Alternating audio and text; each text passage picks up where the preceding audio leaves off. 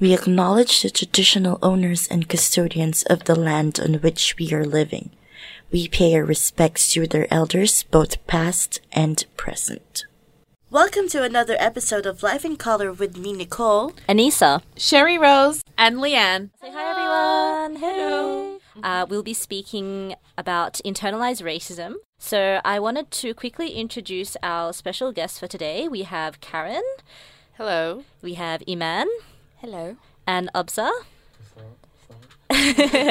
um, so we thought it would be good to um, get you guys to maybe quickly introduce yourselves to the listeners out there.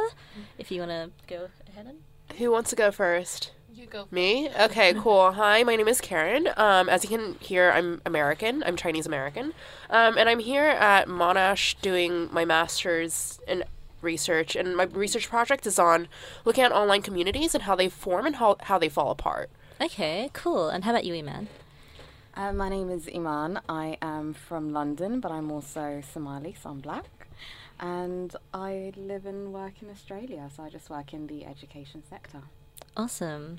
And Obsa. Hey, my name is Obsa. Um, I'm really happy to be here today. Uh, appreciate to be around all these ladies. Um, it's really nice. Um, I'm here. I'm here um, for Sherry Rose today. I met her through Still Nomads, and I make music and enjoy many kinds of sounds and life in general. Cool. Awesome. Sweet. So, so this show we're going to be speaking about internalized racism, which is a pretty heavy topic. Um, but we wanted to speak about something that's happened um, in Australia quite recently: the ban on refugees coming by boat. So, what are your thoughts on this?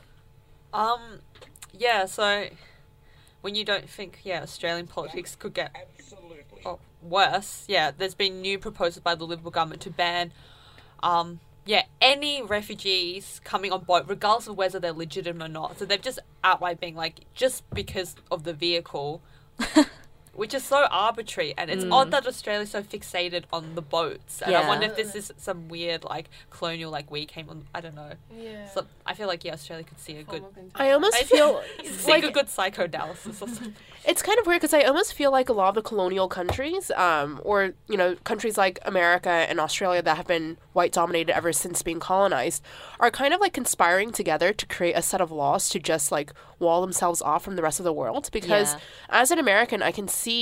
You know, like how with, for example, in America, with the prison industrial complex, how they're increasingly turning that towards the migrants at the southern border of America.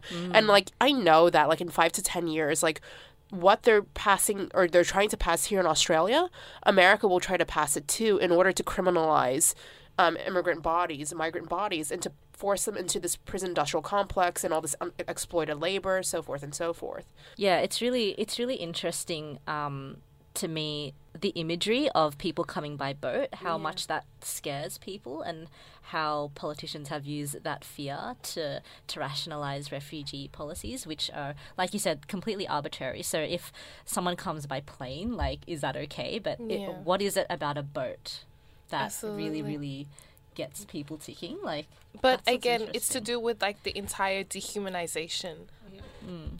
In the rhetoric that is used to speak about refugees and quote unquote boat people. Um, they don't say plane people, yeah. which you know. Ironically, many people who do come as refugees and asylum seekers do also come by plane. Yeah. You know, and those who come by boat are some, simply those who are more closer, I guess, by maritime distance to Yeah, Australia to literally just a different mode of transport. yeah, absolutely. But it is that dehumanization and the fact that they're not seen as, I guess, human people who are Mm. seeking refuge and a safe place and a better life and existence for themselves, who have been forced out of their situation. Yeah, so it'll be interesting to see where that goes. Um, but back to the topic that we want to speak about today internalized racism. What is it? So, um, a lot of our show is about calling out racism by white people, um, which is important in itself. But I think it's also important to call out racism wherever you see it. And we there is a lot of racism amongst people of color, and um, it's important to talk about that because when we Uh, when we're talking about racism, this is a white construct, um, mm. basically that we've absorbed from from white powers onto mm. our own attitudes amongst ourselves. And if we are living in a racially unequal mm. world where we discriminate and have prejudice against people mm-hmm. because of their their color mm-hmm. or their race or religion, um, for us to stop it, we need to stop continuing those attitudes of racism. Um, but what we're seeing is that we're actually continue absorbing them in our own com- um, communities and continuing, it, and this is harming um, ourselves, um, and it's not doing us any favors. Yeah. So this is something that we need to talk about. Can you tell us a bit about that, Iman? Certainly. So, um, with internalized racism, it's actually really deep and really wild because you pretty much get it everywhere and anywhere, and a lot of the time you don't even realize that you're perpetuating it or even that it's against you. You just sort of sometimes see it as compliments or just like, oh, how lovely, thank you. How does it Um, manifest? Like, what's an example of that? It manifests in many different ways. For example, skin bleaching. Mm. And within many black communities where skin bleaching is a major part of life, where, well, this is just speaking from a black mm. perspective, but I'm sure it's everywhere as well. Where whenever you go into a black hair store, they literally have an entire counter of just different types of skin bleaching creams where they will actively try and sell you that. And I know in the UK they banned it, Yeah. but it's still being sold almost like a black market Yeah. type of thing, and it's pretty much perpetuated by your mum, your aunties, anyone you meet. Where it's, oh, you're so light, oh, you're so pretty. Mm. Even when you go to weddings or Yeah. just get-togethers, if you've been out in the sun, you've been playing, and then you come Mm. in and it's like, oh no, you've gotten dark, you need to stay indoors now.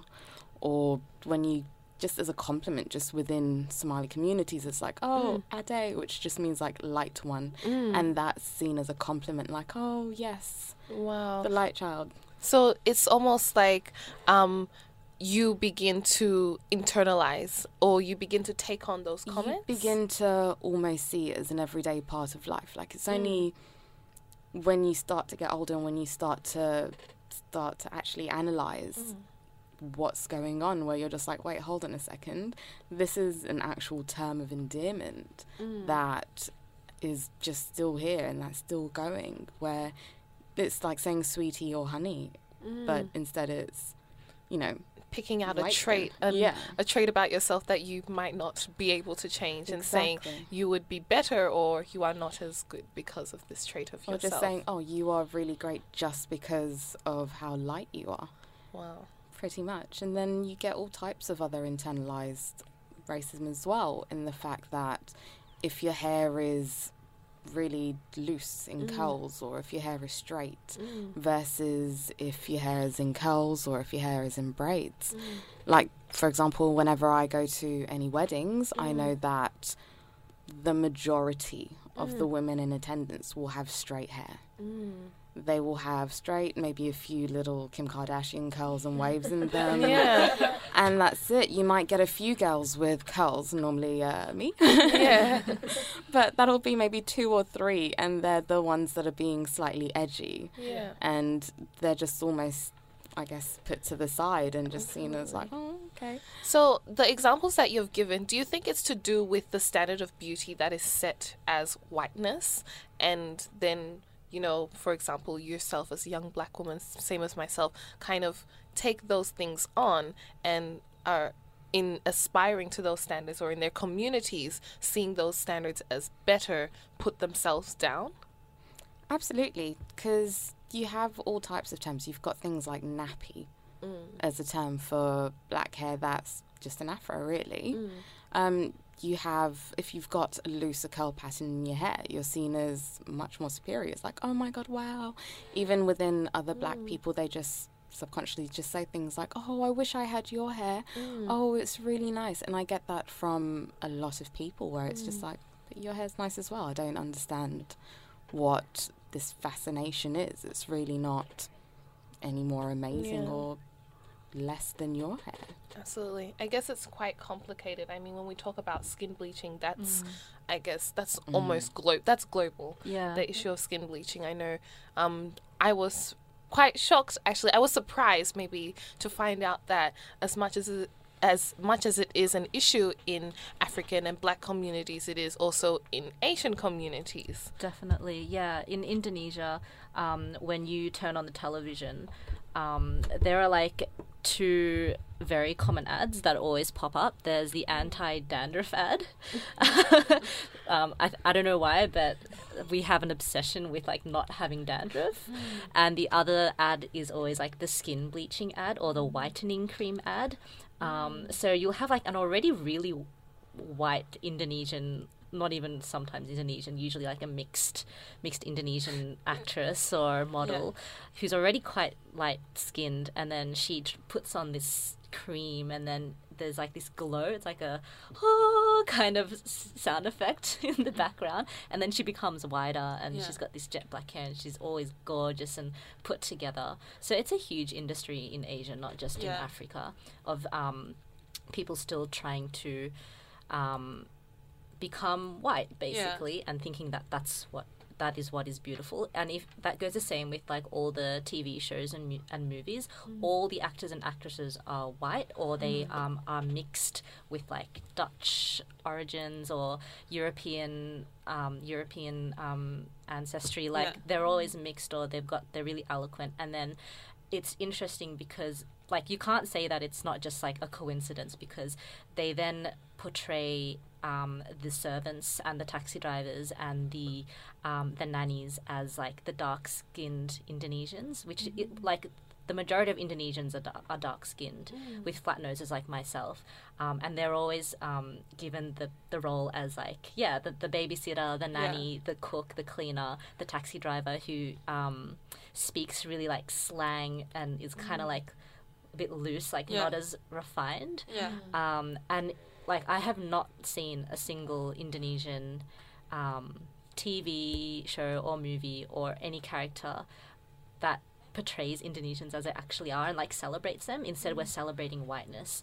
Yeah. for a country that is always claiming that they celebrate independence from from you know the colonial colonial powers we still celebrate whiteness so i'm just wondering whether we have a very like if we really departed from Yeah. colonialism or if it's very much still in our culture and Yeah. mindset I think Yeah. yeah, the, the scary part, I guess, with con- internalized racism is that it's not necessarily an explicit or open thing, like you're saying. Like a lot of times, they're just words that you say and that just become kind of normalized in culture, and they're kind of implicit or like they're just like seeping the unconscious. The kind of assumption is that being closer to whiteness is better. So, and especially like being growing up in Australia, like um, all the media you watch, or like you're saying in India, all the media you watch present white people in a specific way, Yeah. or like being whiteness being as like being successful, being intelligent, being educated, and that's like Mm.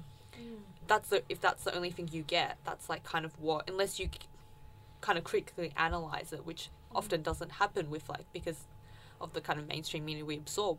Yeah. yeah it's just everywhere everywhere. yeah. And then I think a danger with internalized racism is that it kind of becomes a self fulfilling prophecy, where Definitely. like you're being told because of these traits of you, you fit into these boxes, you're only going to be a taxi driver, you're only going to be Yeah. X, Y, Z, and um. Then you, there's also a lot of like kind of self hate that kind of can hap- happen. Absolutely. But you see it as well, well, as we were talking about media, not only just white media that comes out in Hollywood movies, but also as well, or talking from a black perspective, um, also just in black media. Also, if we look at, for example, Tyler Perry movies, where you'll find that, for people that know, Tyler Perry is this comedian who also makes a whole bunch of just really trash movies that everyone absolutely loves and watches all the time where you'll find that the normally it's to do with a black woman that's been slighted and she then finds and is saved by another man and lives happily ever after. But you also will always find that the man that's you know the bad guy is the darker skinned person and the guy who's the good guy is the light skinned mm. bright eyes mm. you know type of person. And it's just it's even in some Hollywood movies as well, where mm. if it is going to be a black character, you'll find that it's a black woman and then she's saved by the white guy who's, oh, it's so edgy. We've got a black and white couple and we're fighting racism. And it's like, oh, but are you really though? yeah. I do think it's interesting though that with so much of internalized racism, the sight of sort of these battles is it always comes back to the body. Mm-hmm. Because you know like so much like we've been talking about colorism you know i can think about how in asian communities too there's this pressure now to be thin because there's this sort of perception amongst i don't know how this came up but it's like oh asians are thin so like if you're not thin then like you're somehow not fitting into the idea of being a proper asian. Yeah. but you know, like when I look back to my grandparents' generation, they didn't have that because thin was just you were malnourished, mm-hmm. and like well fed was just it looked different, and that was mm-hmm. it. But now, like you know, like within China and stuff, there's also this increasing like you see in the cities, like everyone's trying to be thin, everyone's trying to be thin. Mm-hmm. But where did it come from? yeah. Absolutely. It's certainly to do with the, I mean, complex histories of colonialism and, you know, coming from or living in the history of being oppressed and continuously being oppressed and being told that you are less than um, the dominant group, which is white, um, European, um, which has historically been the dominant group and historically, you know, being oppressing other groups of people of color. And then i guess putting the idea in those people then then because of your traits inherently because of who you are you are therefore lesser. So in groups we work amongst ourselves and independently to try and bring ourselves closer to that greater standard of whiteness Yeah. and that's what internalized racism and that's how it manifests as colorism um, Hating on yourself, bleaching absolutely. your skin. Absolutely. So, you know, even when you do see, I mean, the skin bleaching industry is a $10 billion industry, and by 2020, it's set to be 20, worth $23 billion. And then you have countries who have banned um, skin bleaching creams. You can't independently blame. You blame. can't ban it. Yeah. You can't It's stop it. Really. absolutely because it's a mentality. Yeah. You know, it's a mentality, and it's some. It's a, an affliction that people don't even know that they're dealing with. Only Yeah. that as well, but if we go back to media as well, if we then look at comments in different comment sections of things like Facebook or mm. wherever it is, whenever there are these type of movies or whenever there are, you know, anything that has a leading person of color mm. and someone brings it up saying, look, we get it. We love that there is people from our community within this. Mm. However, it's the same six or seven light skinned people Yeah. that are being put in these movies. And some people will be like, yes, you're right. We need to diversify and not have the same six, you know, light skinned people and the three dark skinned people, you know, that we hold up saying, look, see, we do have some, you know, darker people. But also when you go into the comment sections and you just have a lot of people saying, oh, well, at least we do have them. At least we have that representation. At least. uh, And it's just not good enough. Mm. At least is just not good enough to say that, look, we've only got these people, but, you know, we have those.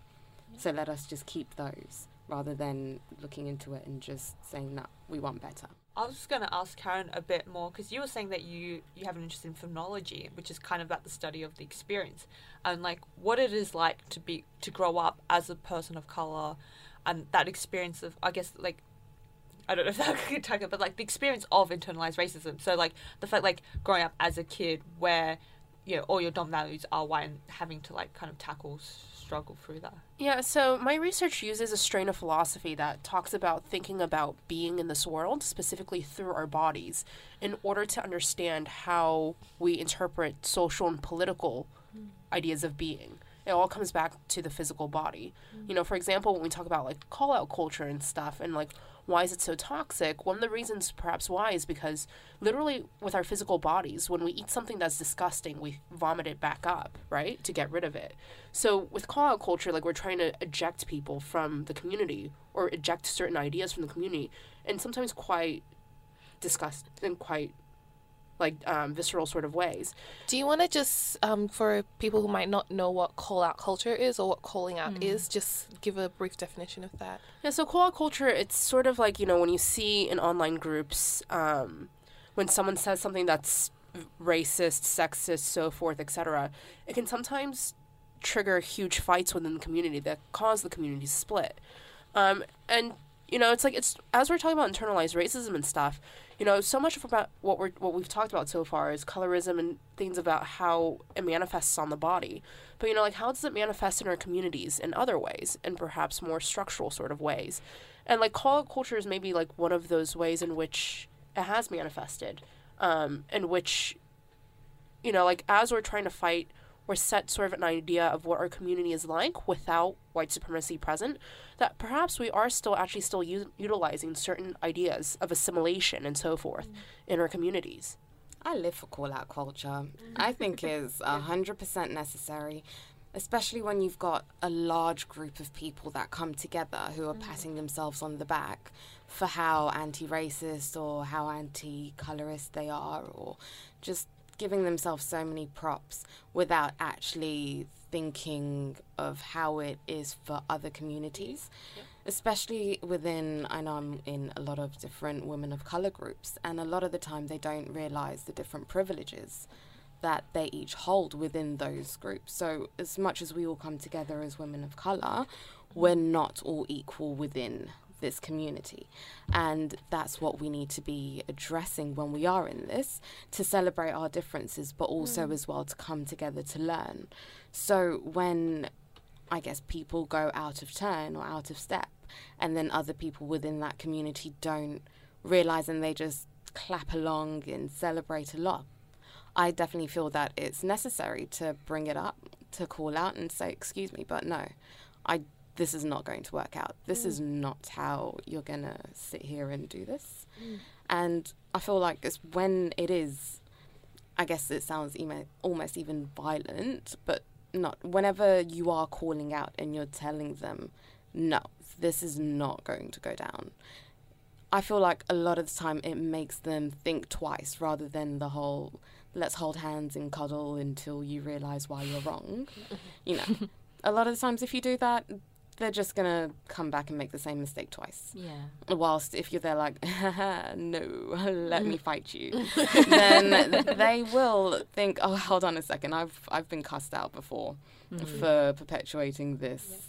Type of stereotype, this type of violence, this type of, and a lot of the time it is really violent material that's being put out there that people are having to see from a different community mm. and being told, oh, you're in a safe space, but I'm allowed to have these ridiculous thoughts and these ridiculous imageries to put out here that a lot of the people in these safe groups do have different mental illnesses, do have different, you know, anxiety levels. And to be told, oh, this is a safe space, but this is what I'm going to tell you today about your community, it's not right. And I will call it out each and every single time. Hmm. This really interesting discussion. Yeah. So, um, the next thing we're going to speak about is lateral violence. So, what is lateral violence? Basically, it is violence that is displaced um, against one's peers and and dictated sorry against one's peers rather than their true adversaries so i guess what we're talking about for example is you know the disharmony that occurs between different migrant um, groups say per se here in Australia, where um, there is more there is anti-blackness from other groups of people of color, mm-hmm. or there is Islamophobia towards um, other groups of people who have migrated and are non-white people yeah. of color, and we're talking about how that I guess effects and occurs between groups, different groups of people of color who are in essence um, oppressed by the same dominant group. Well, I think a very interesting example from America. I know, sorry to like make this all about America, but no. um, is that like Hindu nationalists are supposedly supporting Trump, mm. and everyone else is just like, what the like what? And like, what's the rationale behind that? Um, yeah. it's because it they're because afraid of the anti-Muslim. Yeah, it's because of yeah, it's because mm. of Islamophobia that oh. they see oh. Trump as being strong against Muslims and cracking down on like Muslim extremism or whatever. Oh wow! And so yeah, so though he's pretty much racist to everyone, and it's just like what is going yeah. on?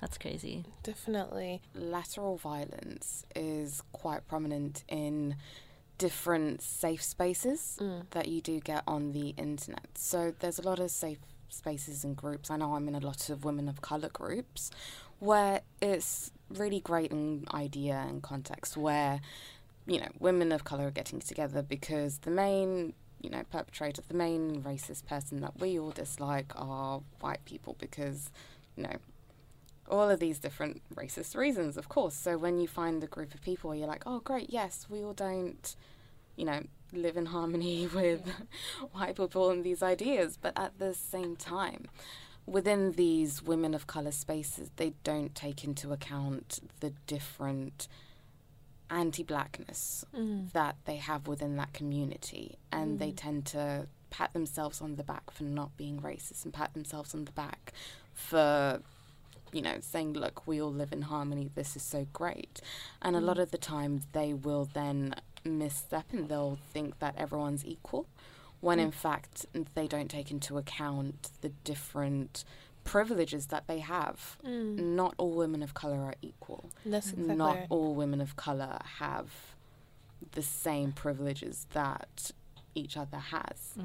And there are hierarchies within women of color groups. If you are light skinned, mm-hmm. a lot of the time they don't take into account what it is to be darker. And you might see people giving a lot more light to people that are light skinned and Mm-hmm. oh, you're so pretty, you're so great. And then someone else might come through and then start just really talking trash and being real lateral, not even thinking of how it affects other groups. Mm. And that's a lot of the time when I tend to have to call someone out mm. because they feel the need to speak up about either A, a group they're not a part of, mm. and speak on their different beliefs on that particular group, or B, they just say something that's real wild or something that's completely inappropriate. Like I remember there was this one um, post where it was this girl that was not black who decided she wanted to post a picture of a black man being hanged and the title was like literally the comment she wrote on top of it was yeah that's right when you want to go and date a white dude remember what they've done to us. And i'm like but firstly oh. how are you just putting this as your post? This is ridiculous. It's mm. violent. It's not something anyone should ever be needing to see. Mm-hmm. Just not in a safe space. And second, you're not black. Like, h- why would you ever feel the need to decide this was something that was okay for you to post? And that's when I have to step in and I have to possibly make someone cry because I'm not going to play with you like mm. that. Mm. mm. No. Yeah, I think so often in these like women of color groups, when non-black women of color enact anti-blackness, like mm. there's this constant sort of forgetting that like you know, like whether or not someone they themselves are anti-black or not, that can be up for debate sometimes. But what's not up for debate is, is for example, the Asian American or like not the Asian American community, but the Asian community in countries like America and Australia have been used to sort of enact structural anti-blackness. Mm. And therefore our communities are inherently anti-black because Yeah. we've been used and we've been sort of framed in a mm. way in order to oppress black people. Mm. And that's something I think that's too too often in our communities, even within amongst activists within our communities that we Yeah. forget that. Absolutely. I think um, perhaps not an example of our current time and context, but there was that example I've been heard, or that an analogy of that would be the apartheid movement. There were a lot of obviously Indian, um, Pakistani, Southeast Asian migrants who were living and working in South Africa at the time who were not subjected to the same um, oppression and um, I guess simply simple discrimination that a lot of the black population was going through. And there was what seemed to be a lack of solidarity between those two groups of people of color. And that subsequently still till now has caused tensions between those two groups of people. And i guess that's what i guess lateral violence is is when minorities who ideally um, do not have exactly the same experience but share many um, i guess traits in their experience of perhaps colonialism, oppression, or etc., do not have that so- so- solidarity, do not support one another. And I think we were talking about that before. Yeah, I was gonna say yeah. In the context of um, Australia, I especially have this argument with my parents, especially my dad. so, to, but yeah. Anyway, yeah. About there's a lot of um kind of anti-blackness towards Indigenous people, and I don't think there's kind of acknowledgement. Um, you know, he he came here as an immigrant, uh, but still he kind of benefits from. Um, colonization in a way that like a lot of indigenous people yes still yeah suffer from and I don't think uh, he kind of you know brings a lot of stereotypes about them being lazy and all that kind of stuff and it's quite frustrating especially because um it's interesting because my parents are from an ethnic minority group in China where one of the more famous people from there was this nav- navigator called Zheng He who actually came to Australia long before anyone white came to Australia and traded with indigenous people and kind of for, for quite a few years lived in some sort of cohesive harmony. But then um yeah so there's another interesting thing where immigrants have really taken on that kind of white colonial history Yeah. um, and kind of really raised like everything else that's kind of happened in between and have kind of perpetuated that kind of white colonial violence. So even if they may be coloured or might be migrants and face racism in different ways, they still benefit and they still can perpetuate that Yeah. white violence, which yeah. Mm, I think another example on the other side of the world is looking at what is happening in the UAE and Saudi Arabia. So um, there's a lot of like Arab superiority complex, you could call it, when it comes to um, the way they treat non-citizens um, Yeah. and a lot of their workers are people of color so um, for instance when there was the i think it was the fifa the fifa cup um, in qatar there were there were actual work there were workers from um, Burma who like and a few of them died like on on the job because of the working conditions and how how badly exploited they were. Um, and I think that is another example of uh, of lateral violence where um, not just yeah like you know we we kind of project that racism onto other people. Um, and within yeah Muslim Muslim communities like there is that um, there are these kind of like undertones of Arab um, sup- superiority that um, that you kind of feel. Um, and if you look at even like in the higher politics and stuff like that, um, if you look at the way Saudi, um, the Saudi government treats non-citizens, even if they are Muslim themselves, it's yeah, it's really really sad. Um, and I really think that's that's an example of, of internalized racism. Um, That I- kills.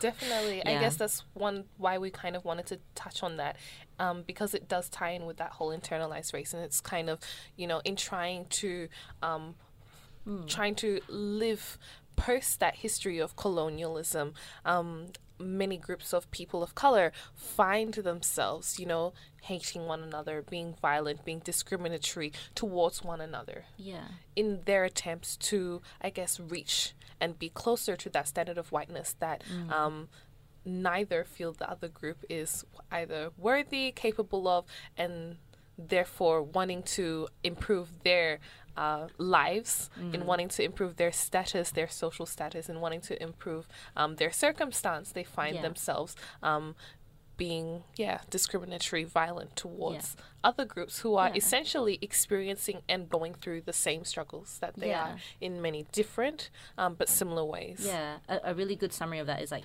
back to the um, example of the um, Arabs. Um, so their superiority comes from their the ideas of, of whiteness. Yet, if you look at the way people stereotype Arabs, there are terms like sand, N word. You know, like it's just really interesting how those dynamics play out. delving into the discussion a little bit, we're going to be talking about good minorities versus Bad bad minorities. minorities or model minorities, um, as opposed to less minorities. Um, which is um, like we're saying in the discussion, which is yeah, it's part of that um, history of colonialism. It's part of the history of internalized racism, and it's part of how minority groups seek to bring themselves closer to that Ideas sense of of whiteness, whiteness. yeah. And I think it's definitely like a control mechanism where, um, yeah, it's a way to like make people they keep in line, keep in check, you know, follow the institutions, um, don't cause trouble, don't cause problem. And I think yeah, a big part of it is um, like with the refugee debate. I was saying earlier that um, a lot of the rhetorics are like, oh no no, but like refugees are good, like they're you know economists, they're surgeons, they do community work, and it's um, whereas like refugees are human rights issues, like these people fleeing from war torn country. That should be enough That should them. be enough to warrant us to help them. They Mm. shouldn't need to prove, but we yeah, there's this expectation that like um people of color, it's um in particular, yeah, in the issue of these ref- refugees who are often colored in a specific yeah way, that yeah they have to fit into they have to be perfect in order to like deserve sympathy or warrant, or um yeah a few episodes ago we talked about the kind of stuff in Don Dale with um Dylan Voller who was a young boy who was tortured in the detention center, and a lot of people try to legitimize it by being like oh he was a bit of a troublemaker, which turned out he just stole like a Snicker bar, um just like kind of like you know but but this idea that because he wasn't this perfect human being, Yeah. like it was okay to justify torture. So I think yeah,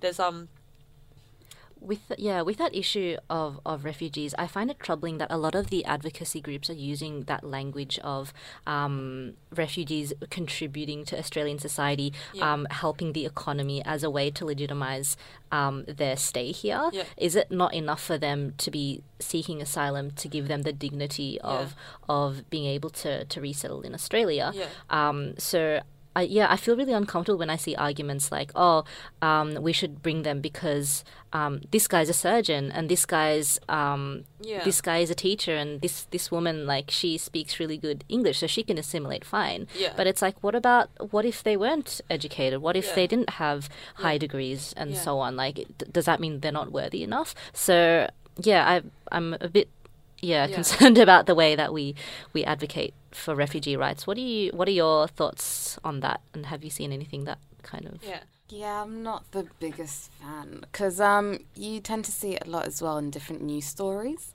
where they'll do things like, oh, look, see, refugees are great. Here's the Syrian one who's just decided he was going to give food to homeless people, and here's another one who has now opened up his own shop and is doing this for the community. And it's like, well, good for him, but um, that wasn't necessary. He can just still be a human being who needed a place to live after you know your country decided to go in and just uh, mess things up. Like, no, especially with countries like Australia, the UK, and the USA, it's ridiculously hypocritical to just go in, bomb a whole bunch of countries, and then say, look, well, you can't come to mine. This is your own problem. You know, it sucks that you got bombed by us, but uh, no, we can't help you any further than this. And you know, it's sort of like interesting to also think about where is this narrative going? Because like, say we let in all these refugees who are highly skilled, you know, like, how does that population over time get used by the government in policies against, for example, indigenous, you know, like mm. Australians against Black Aboriginal Australians? You know, mm. like.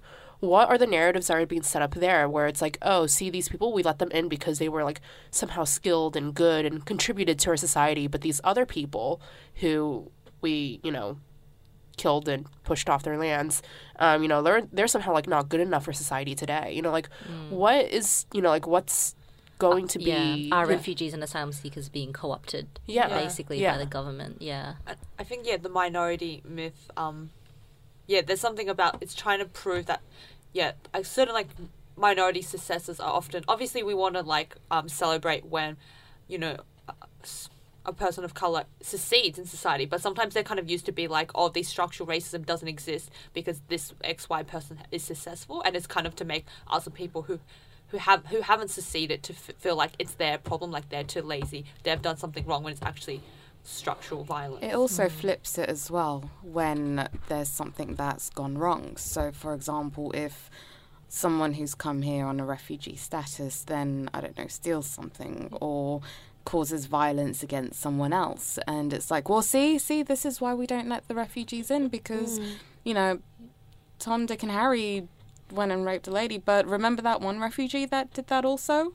Because uh, he's, you know, just like all these other men out here. Yeah, I would say that that's certainly a narrative of the African communities, um, the particularly the Sudanese, um, community that many have come as refugees, um, and you know you do hear the way in which they are portrayed in the media and not just the reaction, um, I guess, from the general public, but from particularly groups of other um, peoples of color being like, well, yes, uh, they are not as good refugees as perhaps you know not as yeah as us, as yeah. us you know who may be um, vietnamese or who may be chinese they're not as assimilated and they're not as good of a minority group as we Mm. are they're not as valuable um, to this society and they should be because they should be grateful that they're here And it's interesting for me too to see how these model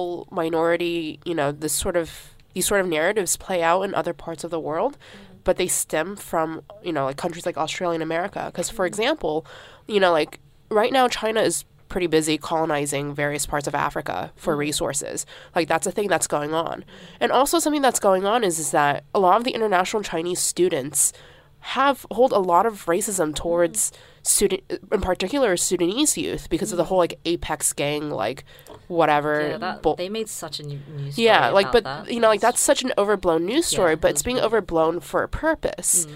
you know and it's just like you know like you have these two seemingly separate things that are going on and yet you know like are they so separate though you know like Mm. is one going to end up becoming the justification for the other yeah. I guess the interesting thing is like talking about the model minorities. One thing I didn't realize, and growing up um, as a young African of a migrant background, is how much similarities I had with other people of color. So I had a lot of diverse friends. I didn't actually have that many um, black friends throughout school or anything like that. Simply, yeah, the area that I grew up in, um, most of the people were either of Asian background or of Anglo Australian white background. And um, just in year 12, you know, we're choosing all of our subjects and stuff like that. And, you know, I happen to be doing a lot of science subjects. And then the other girl um, who's from uh, Asian background, she's like, Oh, you're doing science subjects. And I'm like, Yeah, because every African parent expects their child to be a doctor. That's, and they're like, and it was kind of shock to her, like, Oh, my parents expect that of me as well. Like this is a this is a narrative that we hold in our community too, and it's like yeah, it is one that we hold in our community too. Um, and rather than perhaps a stereotype that she may have had of, um, and other groups do have of black communities being lazy, for example, indigenous communities, and there will be like you said, migrant groups um, that you know have those stereotypes and those ideas about certain groups of people not being as good as a minority group as they are. And yeah, that's it's a problem that I guess we can't just uproot and fix immediately. But it's great that we're had this discussion. Yeah, this has been a really interesting discussion. Unfortunately, we have to um, leave it for now. So, um, thank you so much to our um, special guest hosts, Karen, Iman, and Obsa, for joining us. And that's another episode by Life in Color. Tune in next week for another discussion and join the conversation on Facebook, Life in Color, and follow us on Twitter at It's Life in Color. See you next week.